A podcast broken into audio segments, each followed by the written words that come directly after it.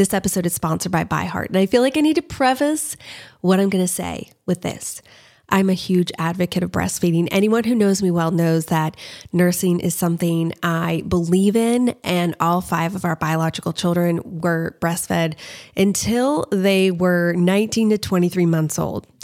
However, we also have fostered and adopted, and I've been so grateful for formula companies in those situations. I'm also grateful for formula companies because our last two biological children, I really struggled with my supply and did all the things, spent so much time and effort, and just was never able to produce enough for them to be able to gain weight and not be hungry. And so I was so grateful for companies like ByHeart ByHeart is an infant nutrition company built from the ground up to deliver real innovation on behalf of babies and parents. Their mission is simple make the best formula in the world. Using the latest in breast milk science, ByHeart created a clinically proven, easy to digest infant formula that's made with organic, grass fed whole milk, certified clean ingredients, and features a patented protein blend that gets closest to breast milk. They're made with certified clean ingredients. It has no soy, corn syrup, GMOs, or palm oil. Curious about ByHeart? Redeem your welcome offer at byheart.com forward slash podcast with code CRYSTAL for a limited time. Additional terms and conditions apply. So go to byheart.com forward slash podcast and use Crystal to get your welcome offer.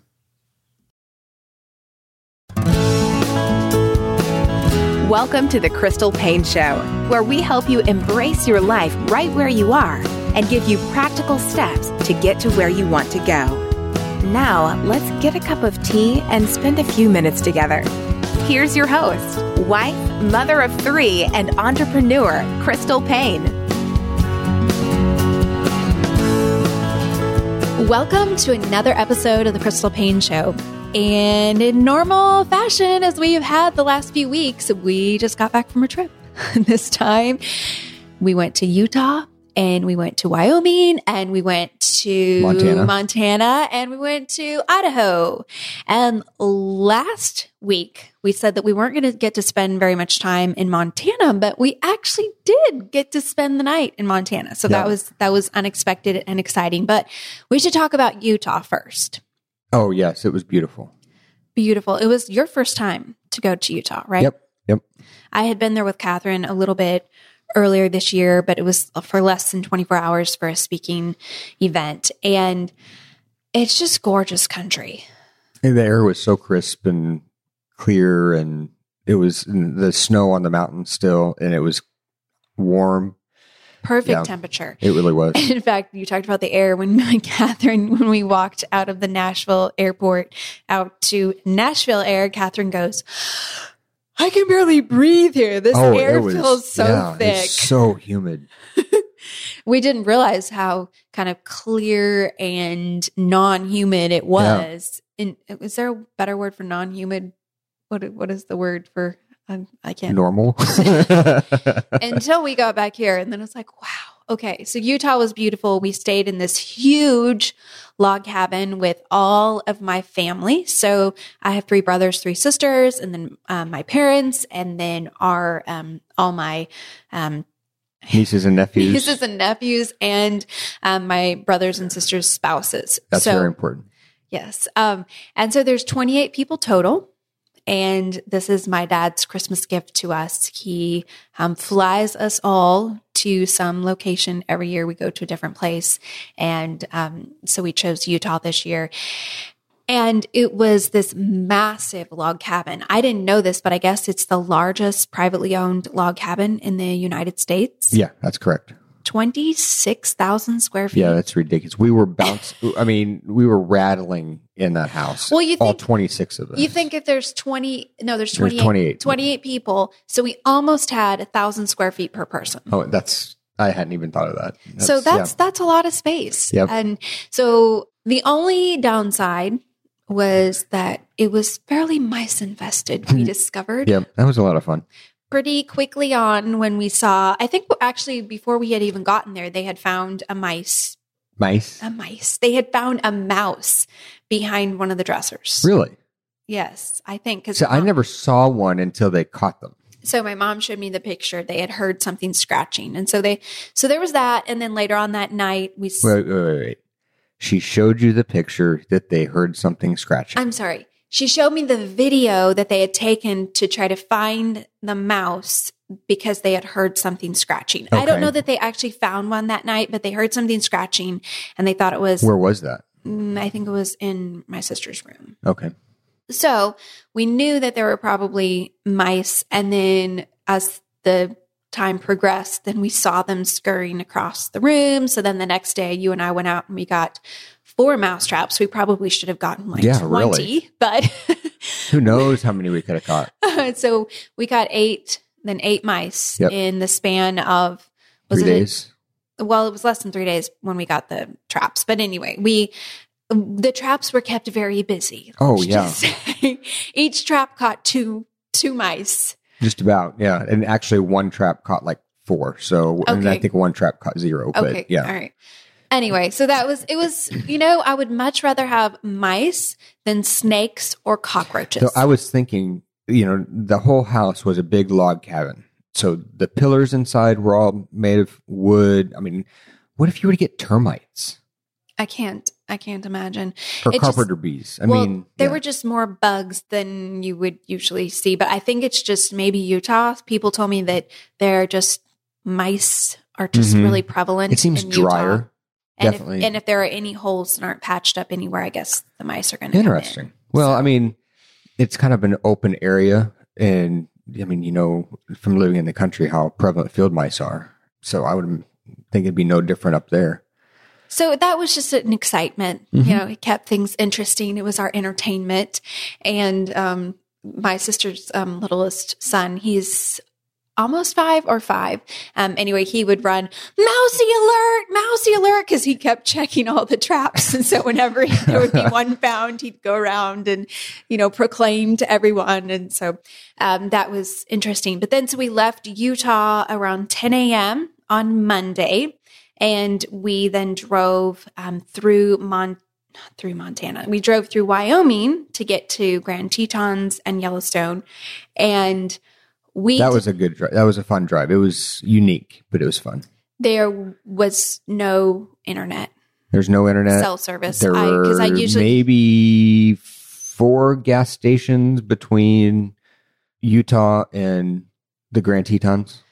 yes from what we saw, and no, we didn't see any rest areas. Most of the towns, their population, I think, was 150 or less. Yeah. any restaurant that we saw, there were no cars at it, and it we couldn't really tell is it actually open. I don't know. Yeah. When we started on the trip, I was, or getting into Wyoming, we turned onto a two lane highway and there was mountains on either side of us, mountains ahead of us, and just big, vast, open land and was rather overwhelming to me actually driving. It's Mhm. like there's no vehicles in front of us, no vehicles behind us. It's like, what if we break down? What if something goes wrong? But It was it was kind of a weird feeling it of- was. to not have cell service and then to feel like you're just really out in the middle of Nowhere. nowhere. But it was also it was it felt kind of like you could really breathe. It was amazing. Yeah. And I mean, saw so many pronghorn antelope. that I'd never seen one before. We have them in western Kansas, but I'd never seen them. And then right before we got to Grand Tetons National Park, is it Grand Teton? People call it Grand Tetons, but I think it's, It's actually the Grand the the Grand Teton National Park. I think it's is the mountains okay, but the Yeah. park is actually called. It's called I think Grand, Grand, Teton, Teton, National Park. Yeah. So right before we got there, then we stopped at this grocery store, and then all of a sudden, Yeah. People came out of nowhere. all sorts of people. So I think we took the less traveled route to get there Yeah, I think so too. because then it was just tourism everywhere. But by the time we got to the park, it was, I'm thinking, was it, it was almost five o'clock. Yes. It was about 5.30. Yep. So then we had to wait for some construction for Which- quite a while. Which park? Grand Teton. Yeah. So by the time we actually got into the park, there weren't very many people. And what? No, they were all stopped because of some construction that was going on. They, I mean, like three times on our trip, they would take the lane, the two lanes down to one lane. And I kid you not, we were waiting for a good 30 minutes each time. And we could never quite couldn't figure figure out what what, they were on. doing. It just looked like someone up there holding a stop. That was the, the last time. The, the first two times they were paving the other side of the road with gravel and you couldn't go any faster than 30 mile an hour. Otherwise you'd possibly break a windshield. But it's like they would wait until the, the waiting car cars were like a mile long before they decided, oh yeah, we'll go ahead and I let this was- group through. I think it was more than a mile long that we waited. The Grand Teton, those cars That kept bit coming, is coming and and coming coming and and coming and coming. It was it was like the never ending sea of cars that on the other side that we were Yeah. sitting there waiting for. But then so then by the time we got into the park, it was like everyone was leaving, Right. And they all left. Well, And- and because when we were in that line, it had crossed like 530, 5, 530 or Mhm. so, and everybody got off work. And so the construction stopped. They like moved all their equipment over to the side and it was like free flowing. I'm like, really? And then Oh. we got into the park. It was gorgeous. Gorgeous, yeah. I can't even describe how beautiful it was. If you get a chance to go to Grand Teton National Park, we highly recommend it. It was raining and the lightning. off and on. Yeah, and off, on. off and on. It was like a light rain, but the lightning and the hearing the thunder peeling off the mountains, it was, it was gorgeous. And then just the sun coming through the clouds. I Mhm. think if it had been, it wouldn't have been as pretty if it was a completely cloudy day. And I almost feel like if it had been a completely sunny day, it would have been a different look because we had these beautiful kind of storm clouds with sun Mhm. coming through them. And then it would be a light drizzle, but then it would stop. And, and so Jenny Lake was probably one of my favorites. Although, did you say it was that one section was Jackson Jackson, Lake? Lake? There was Mhm. one section right off the highway that Jackson Lake was just like heaven on earth. I don't know Mhm. how else to describe it. It was just these beautiful snow capped mountains, this gorgeous lake, these green hills, and everything was just this rich, rich coloring. And I could never get pictures or video that did it any close to Mhm. justice. But I was like, if I don't know what heaven's going to look like, but this kind of feels like this is a little taste of it because it was just gorgeous. what one thing we experienced I had never experienced before. But after that, going past Jackson Lake and after the rain had died down, actually it was during the rain a little bit, but there were tall pine trees on the sides of the road. And as we were driving through the between the pine trees, there was a green mist that we Mm. were going going through. And it's like, what is this? And we got out and it was pollen. And so the wind from the and and the rain had washed all the pollen into these this clouds that were then as the rain was coming through the cloud was sticking to the car and in like raindrops. thick pollen yeah. too. You just kind of run your fingers through it. It's like this dust of pollen. It was so interesting. I'd seen pictures out of like Texas and stuff of that happening, but I'd never experienced it before. So maybe if you have allergies to pollen, it wasn't the time of year, you shouldn't go. But that was beautiful. And then we went from there to Yellowstone, Mhm. which they're they They kind butt of up against each other. yeah, they're just right next to one another. And Yellowstone was a very different experience than Grand Teton. It's hard for us to say which one we like better because they both were beautiful and unique in their own way. Mhm. But we got to Yellowstone, so we didn't spend that much time in Grand Teton. Um, but then we got to Yellowstone. I think it was probably about six thirty, 6:30, yeah. and so I think we were probably in Grand Teton a little over an hour, an hour, and a half. Yeah. But some of that was waiting in Oh, line. yeah. Um, but because there wasn't traffic, there weren't people there, and we were able to stop and just kind of have take pictures and have this kind of secluded space to ourselves, and then get back in the car and go to the next thing. And um, so we got to Yellowstone, and again, it just there was one family that was there taking pictures at the sign, which I'm assuming at other times of day there would be a long line of people Probably, waiting to yeah. take a picture at the Yellowstone National Park sign. So then we went in and I feel like Yellowstone, you're you're seeing so many different things. There was kind of these canyon things that we saw right away that scared me for you to be was driving. funny. like you can never drive up Pikes Peak ever with me in the car because it scared me way too much to have you driving close to these canyons and Pikes Peak is so much worse based Yeah. upon what I remember. Um, so we we saw that and then a waterfall and then we went and saw Yellowstone Lake, which was Mhm. just beautiful. The water, the the rivers were gorgeous.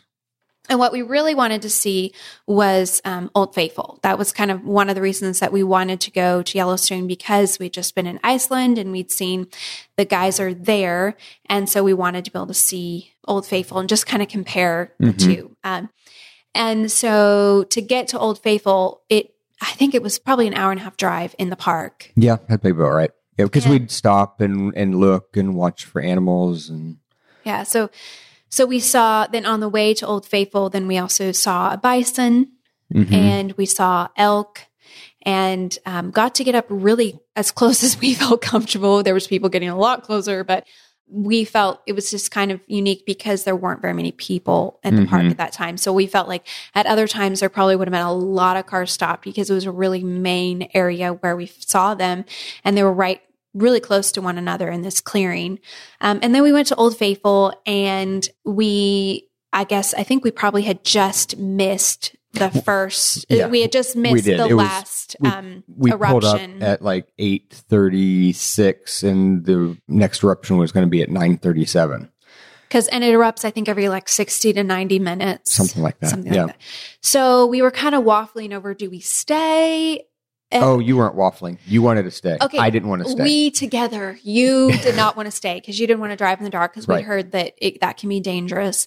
But I wanted to stay because we had driven so far into the park Right. to get there, and it's like it was. It's almost just an hour. Let's grab something to eat and let's walk around. There's all these geysers and um, all the what are they called? the vents. uh, steam vents. Um, are they steam vents or is it like sulfur vents? I It's some some. It's got a different name. Anyway, but- so it's just a really cool area, and there weren't very many people. no, there weren't. And as so, we finally decided, or you decided to Well, stay. I was driving away and with the intentions of leaving the park and coming back in the morning, and then I found this pat this other uh, road and said, "Ah, "I'm just going to drive down here," which is really cool.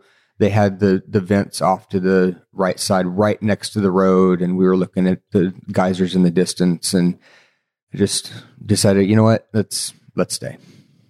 and we're so glad we did Mhm. because we discovered that a 937 eruption of Old Faithful means that hardly anyone is there. And the light was okay. Yes, you could see it. It probably wasn't as you know if you were going for really great photos, Mhm. it was kind of this dusk, duskish. Yeah, the, said the sun w- the sun was just above the mountaintops. So it was a little bit darker, and you Yeah. probably couldn't see. I've seen some pictures that people have posted where it's like these really vibrant colors or something, and we didn't see that. But we just wanted to see the eruption, like we Mm-hmm. wanted to experience it, and so we got to get really close. Like I felt like we got kind of the best seat in the house there. Nobody Yeah. was nobody was standing there, and While we were sitting there, one of the other geysers erupted as well, and, and so we was got fun. to see that one. And so it was just, it was really cool. And compared to the Iceland geyser, there's just no comparison because it went on for four minutes. yeah, I was like, when's this going to stop? It just kept going and going and going and going. It shot up so much higher. But at the same time, in Iceland, you could get so close that well, you and could plus, see it, it bubbling went up and every eight to nine minutes, Yeah. At So- five to eight minutes or something. something like Yeah. that. And so it was just a very different experience, but we loved getting to compare and contrast the two. And so then we drove, which at night, that was a little bit scary to drive through the park at night, but we, We did it. Almost hit some elk. Was it another, was it an hour to get out of the park? I think so. Yeah. And so then we stayed in West Yellowstone, which we loved that town. Mm-hmm. Um, we had found a really great last minute deal on hotels.com for a hotel there. Typically, there, I would say at least two to three times, maybe even four times as much as you're going to pay for a normal hotel. So we don't recommend staying right there or anywhere close to the park um, if you're trying to save money. Definitely. Um, it's. I mean, all the hotels were, boy, crazy expensive. two, three, four hundred dollars. Yeah, just Yeah. for a basic hotel room. But Yep. we found this deal and we jumped on it. And so we were really glad that we stayed right there because it was literally, it felt like it was a block outside of It literally park. was. It was the next street out out of the outside exit. of the park. And so that was nice because it was late at night and we were tired. It had been a very long day with lots of driving. And um, so then we stayed there and then got to explore West Yellowstone, which is in Montana the next day. And it's a just a quaint It's a cool town. town and I it's a very touristy town, but at the same time, it we were surprised that the prices weren't higher. Yeah, the rooms were the high prices, but the hotel, yeah, because we thought based upon the hotel prices that everything there is going to be ridiculously expensive. And they had all these $5 t shirts. Like we were able to get some t shirts for, you know, with Yellowstone on it and stuff. And we usually don't do that because I'm not going to pay 25 bucks for a t shirt, but they had some cute ones that were really inexpensive. And um, then we drove through Idaho back to Utah and we flew out of Salt Lake City at 12 a.m. and had an all night flight. Flew to Charlotte and then flew back to Nashville and got in at um, eight thirty in the morning. Wednesday morning. And we're recording this on Friday. So it's been about a day and a half since we got home. And we got home to our bathroom getting redone yep. which We- neither you or I had computed the fact that that also meant that No our bedroom. bedroom was not was going to be taken over with jacuzzi and all these things and all we came in in our bed and our dressers they were all wrapped up and we're like okay so apparently we're not going to be sleeping here for the next week and a half. So that's been a little bit interesting. We're sleeping in the bonus room on the couch It's comfortable. it's an L-shaped couch, gratefully, so that we can. There's enough space for both of us to sleep on it. Um, but we're still living out of suitcases because we haven't really been able to get back to our room and get Our our closets all put taped, away. taped off, and So hopefully that's going to get done in the next week or so. But we're excited to get our bathroom redone. yep. You actually read more than me I this te- I last know, week, I fin- which has that ever happened? Two books this week. Did you want to talk about those books? Actually, last week because just with all the traveling we've been doing, so I was able to finish my first book, which is Hope Never Dies, which is a fiction book in a series. I don't know how many other books are in that series, but it, the main characters are the former President Obama and former Vice President Biden, and they're kind of the main characters. And my sister bought it for me as kind of a funny gift, but it was it was actually an interesting read.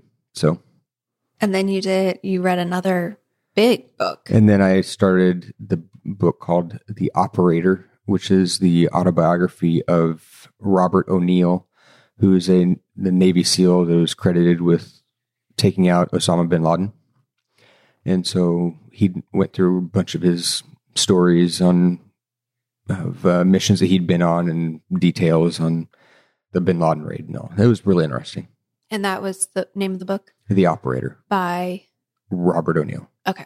It's his autobiography. It's an autobiography. Okay, you said autobiography and then I didn't Yeah. compute. Generally, Oh, an autobiography is written by the By the person, person. whose it is about. Yes. Okay. Well, so you just corrected me, but we got some emails came in after last episode correcting you. So That's usually, usually I'm the one that people are correcting, but let's see. This one was from Jessica. She says, as always, I love listening to you two. You remind me so much of my husband and myself with the banter. Please let Jesse know that a tomato is a fruit. Yeah, and I had forgotten that from botany class. Multiple Yeah. people wrote in to let you know that a tomato was a fruit. Yep, So just saying, I know. maybe you can use the word confluence, but I didn't call a fruit a vegetable. True. Speaking of reading, I wanted to mention that we just put together this really cool kids reading printable pack. So if you want to encourage your kids to read this summer or as the school starts, um, it's just a fun way for them to track their reading. And um, you can go download it if you go to crystalpaine.com forward slash kids dash reading. So that's crystalpaine.com forward slash kids dash reading. And also, I wanted to mention that there's this really hot deal on Kindle Unlimited. And I've mentioned this in the past, but this is the best deal that we have seen on Kindle Unlimited. You can get a free three month subscription. Typically it's $9.97 a month. I think that's a little high. I wouldn't recommend paying that, but you can get it absolutely free for three months right now. And there are lots of great deals that you can get. You do need to be a Prime member in order to get this. So if you're a Prime member, just go click on the link that we will put in the show notes to check out this deal. It will help you to be able to get lots of reading done this summer all for free. And then I just recommend that you put on your calendar before the three months is up to cancel. It's super easy to cancel. I've done it before. You just go into your account and you hit cancel and then you'll never be charged. And you're going to get access to over 700,000 ebooks plus thousands of audiobooks all for free. Typically, this trial is 99 cents. So to get it completely free is a really great deal. And also in the link in the show notes, I will have some different books that I recommend that you check out or ones that I want to read. This is valid through July 31st, 2019.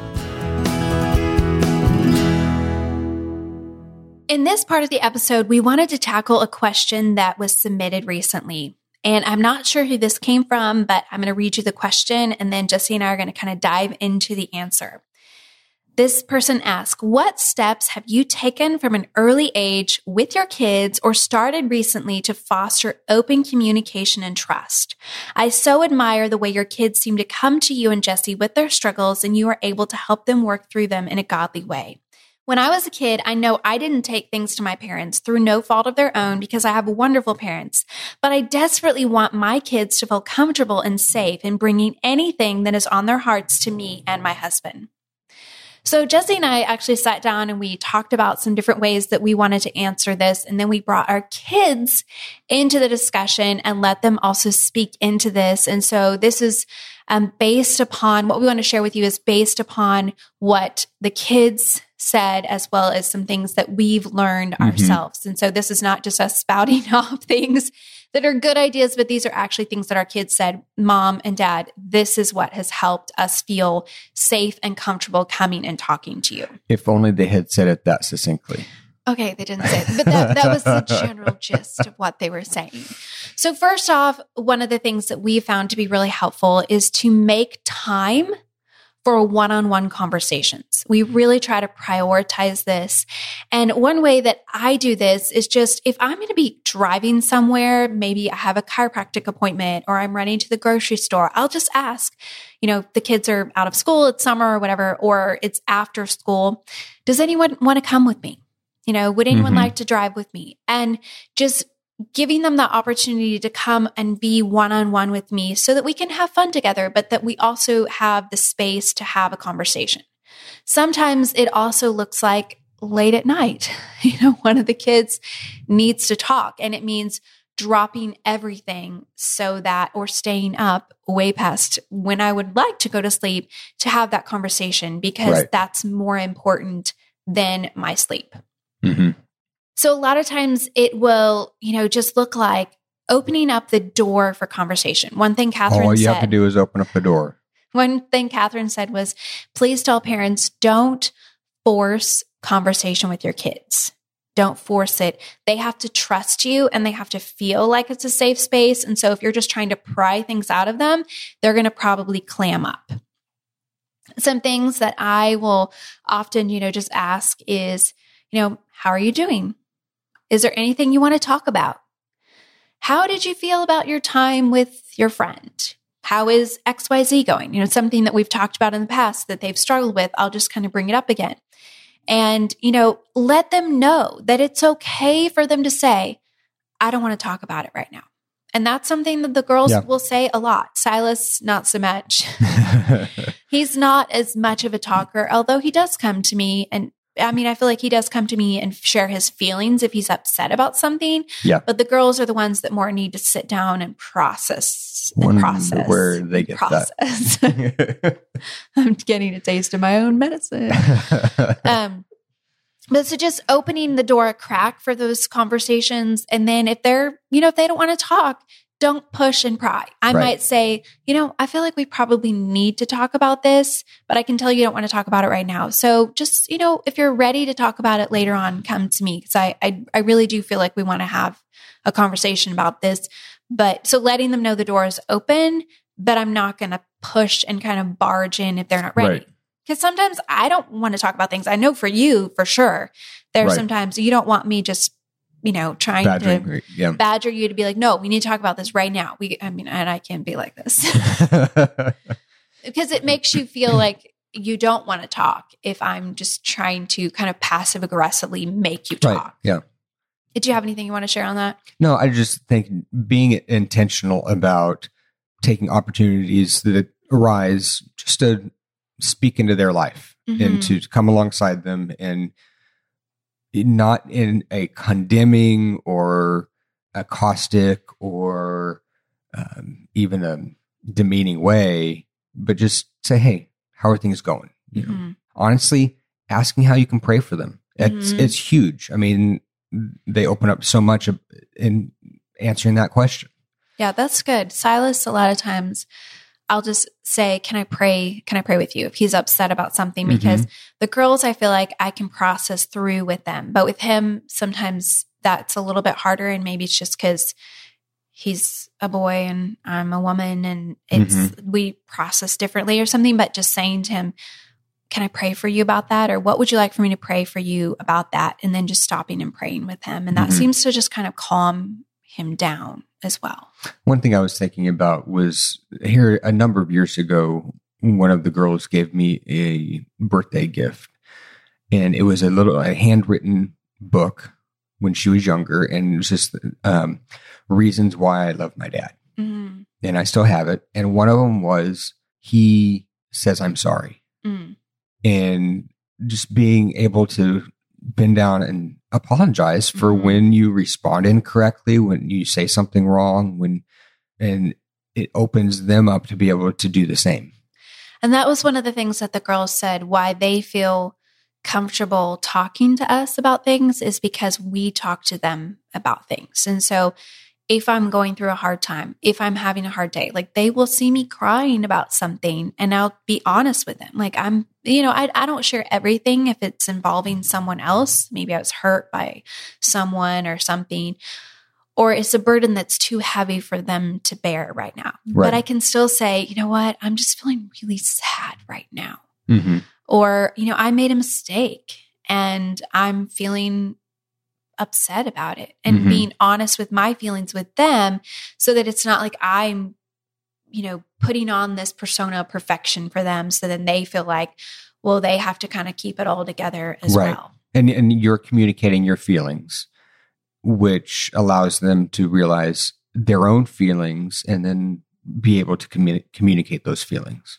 And I think it's just really important. You know, we've talked about in the past um, when we had the discipleship episode um, with our pastor about how feelings are not wrong. And I think a lot of times we assume or we kind of put labels on feelings that when you're angry, when you're sad, when you're embarrassed, that like those are negative feelings. But feelings are not wrong. It's how you act out of those feelings. That is where it's a sin or it's wrong. And so explaining to our kids that it's okay for you to say, you know, I'm really angry about such and such. And then we talk about, okay, what do we do with that? Or I'm really embarrassed or I'm really hurt. What do we do with that feeling? It's how Mhm. we act out of that feeling that that's where it becomes right or wrong. And so when there's that safe space for them to share exactly how they are feeling, then I think that when they know we're not going to be like, I'm sorry, that's wrong. You don't act like that. You Right. should know better. We're instantly shaming them and shutting them down. They're not going to come back Nope. and share more feelings if we've shamed and shut them down. And I think one thing that's helped us when, you know, when we talk about this, letting them share their honest feelings is asking them questions that open the door for them to share those honest feelings. And mm-hmm. so we've asked our kids things like, you know, how can we make you feel more loved? What do we do that makes you feel unloved? And you better be ready for your kids to give you a lot of honesty when you ask these questions and just receive it and just Mhm. say, I'm sorry. How can I do better with that? Do not defend yourself because that is going to shut them down. But letting them share when they're bothered by something that we do or something that someone else does, like being that safe space for them to share those things. Sometimes it's really hard to hear.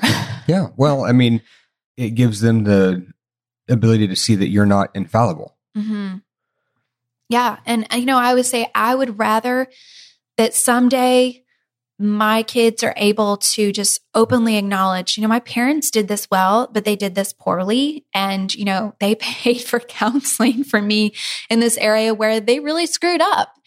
And for them to say that right in front of me and Mhm. for, because I know that I'm not doing it all well and I'm not, I have my weak areas and my strong areas and we can celebrate the strong areas, but then say, okay, we, we need to bring in some outside help for these weak areas. And Right.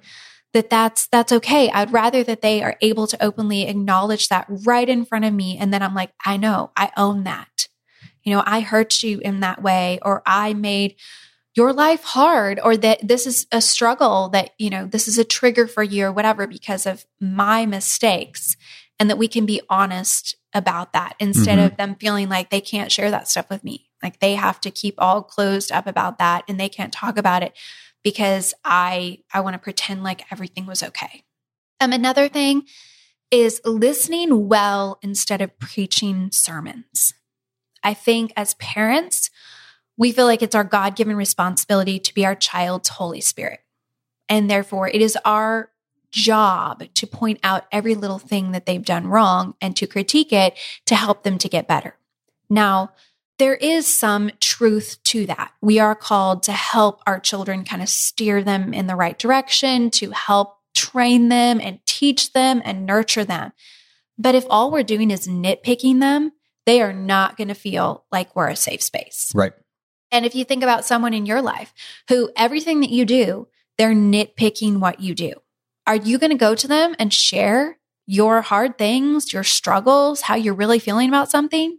No, they're the last person you're going to choose. Mm-hmm. And so, how can we listen well instead of just instantly going to preaching sermons? And one thing that I've really been trying to do, especially as the kids get older and they're making choices that I don't always, it wouldn't be the choice that I would make. Instead of just jumping on them and, you know, kind of lecturing them of why that was a wrong choice, to instead say, Hey, I noticed such and such and so and so. Can we talk about that? Can you tell me why, you know, why did you react in that situation or why did you do that? And giving them the space to share how they felt. And sometimes it really surprises me. The other day, um, one of the girls had written a note to someone and I happened to see it. It was sitting out on the counter and I opened it up and I looked at it and she had used a word in that note. It was not a word that we say at our house. And my brain instantly went to, oh my goodness, she's probably saying bad words behind my back with all her friends. You know, who is she hanging out with where she's learning this language? And, you know, I'm going to worst case scenario and I'm freaking out inside. And I wanted to call her down immediately and be like, I'm sorry. We do not use this kind of language in our house. What were you thinking? You know, are you talking like this whenever I'm not around? And just really shaming her Mhm. because I was upset, but it was about my reputation. It was about what other people would think of me as a parent because my kid was saying this word. But I stopped. I took a deep breath. I was like, okay, God, how do you want me to respond? And, you know, what's the proper response? What's the loving, gracious response? And I just felt like I was supposed to call her down and say, Hey, can we talk about this? I saw this note and this was a really nice note, but I noticed you had this this word in here and why did you use that word? And come to find out, she didn't know what the word meant. She'd heard multiple adults say the word. She had no idea that it was a bad word that shouldn't be used, that was, you know, a derogatory term. She didn't know that. And if I had just kind of cut her to pieces about something that she didn't even know, she would have been hurt and shamed by me. And my words would have been j- so much worse than that word that Right. she No, you know, used very naively. And so instead, you know, she was like, Oh, mom, I'm so sorry. I had no idea. And we were able to talk about it and, you know, talk about sometimes people say words that an adult will use a word. And, but if you don't know what a word means, you know, come and ask me. Let's talk about it and let's make sure that it's a word that we should be using because just because other adults use it doesn't mean that it's okay Right. for you to use it or that it's a kind word. But I could have really botched that opportunity and hurt her just because I was parenting initially thinking of my own reputation instead of my daughter's heart. One of the other things is um, that the girls talked about was stepping into their world. And I think this really opens up the door for trust Mhm. and for building that trust. And, you know, so really thinking about what are your kids excited about? What do they love to do? What are they really passionate about?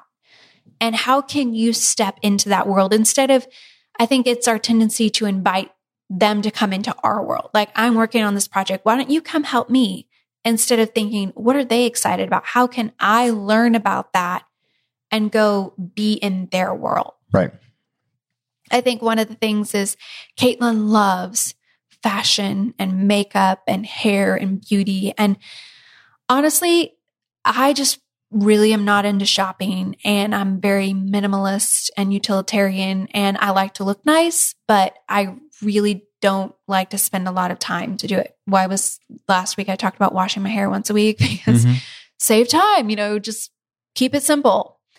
But recognizing that's something that brings her a lot of life. And so, you know, taking her shopping where we're just window shopping or asking her to do my makeup, it takes a lot longer, but we have such a great time. Or asking her to do my hair. She does such a great job too. Oh, she's so good at it. And and acknowledging that and recognizing that and speaking that into her, like speaking words of life about you're really gifted in this area. Hey, can you help me with this? Or I need to go to this event. Can you help me pick out my clothes for that? And so it's just giving her the opportunity to exercise her gifts, but walking into her world instead of expecting her to just always want to step into mine. hmm Did you have anything else you want to share on that?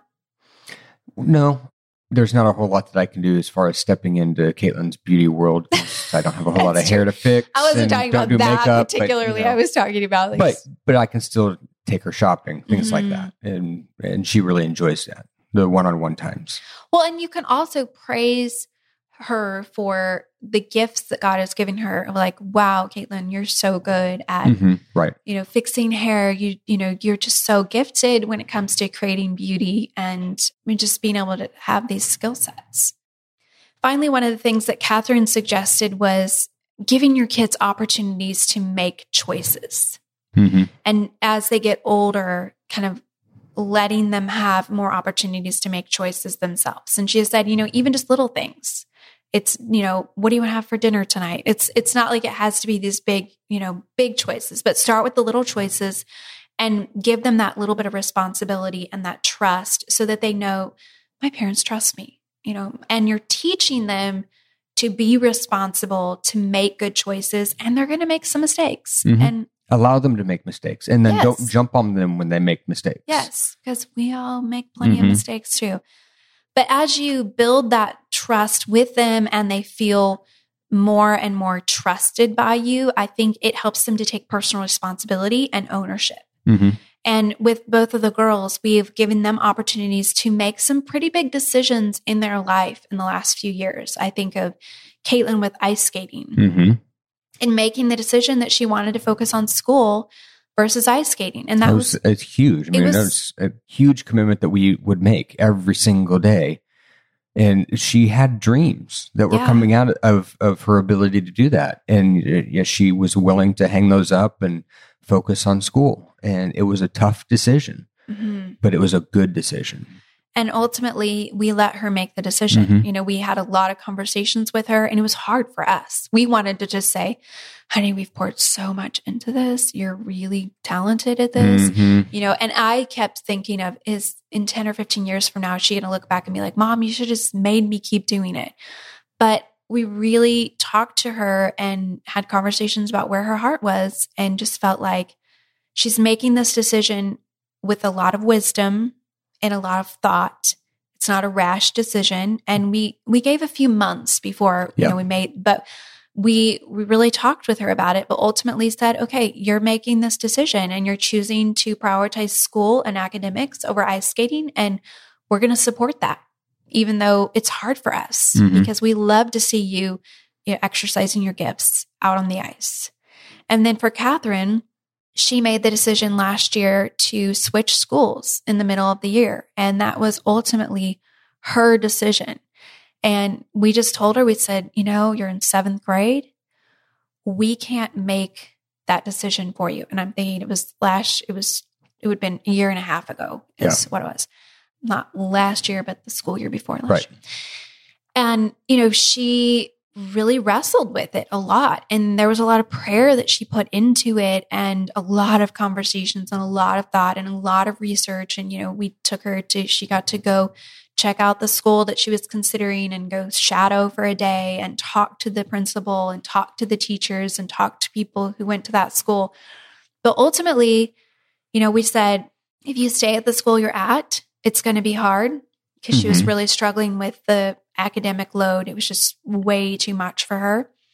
If you switch schools in the middle of the year in seventh grade as a girl, it's going to be hard because you're going to have to be the only new person coming in halfway through the year. You're going to have to learn all sorts of things really quickly because these people have been in the school for half a year Mhm. and you're going to have to jump in and it might be really hard to make friends and it might be really lonely. And so we talked about the pros and cons of both and we prayed with her and we prayed for her.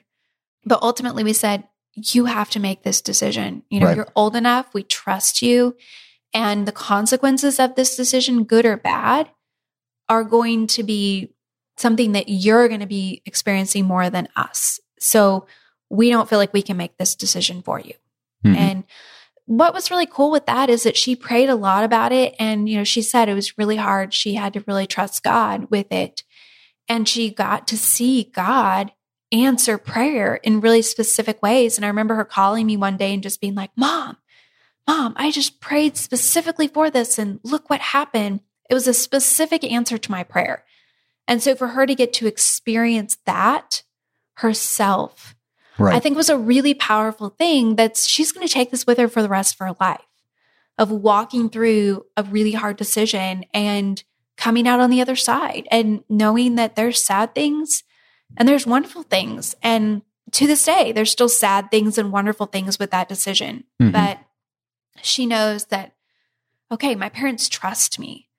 And also I can trust God. And he was faithful through this. And I think it it was a really maturing experience for her. So hopefully that gives you some encouragement and some inspiration and like we said, we are not doing this perfectly by any stretch of the imagination. We're learning right along with you. We're in the trenches. And it's kind of scary for me to talk about parenting because I would say, why don't you ask me when all my kids are grown and gone? And then I can tell you what worked and what didn't work. But at the same time, we want to be with you in the trenches and share what we've learned the hard way and, you know, just to encourage you, keep loving on your kids, keep walking with them, keep discipling them, keep leaning into them and loving them. And it's going to pay off in big dividends if you're faithful. As always, if you have any question on any topic you'd love for Jesse and I to answer on a future episode, or you just have feedback or suggestions, or you'd love for us to change something or do something different, we love to hear from you. We love your emails. And so you can send an email to crystal at moneysavingmom.com. Thank you so much for joining us on today's episode of The Crystal Paine Show. Have a great week. And remember, you can't always choose your circumstances, but you can always choose your attitude. Thank you for joining us today. For more great resources, please visit crystalpaine.com.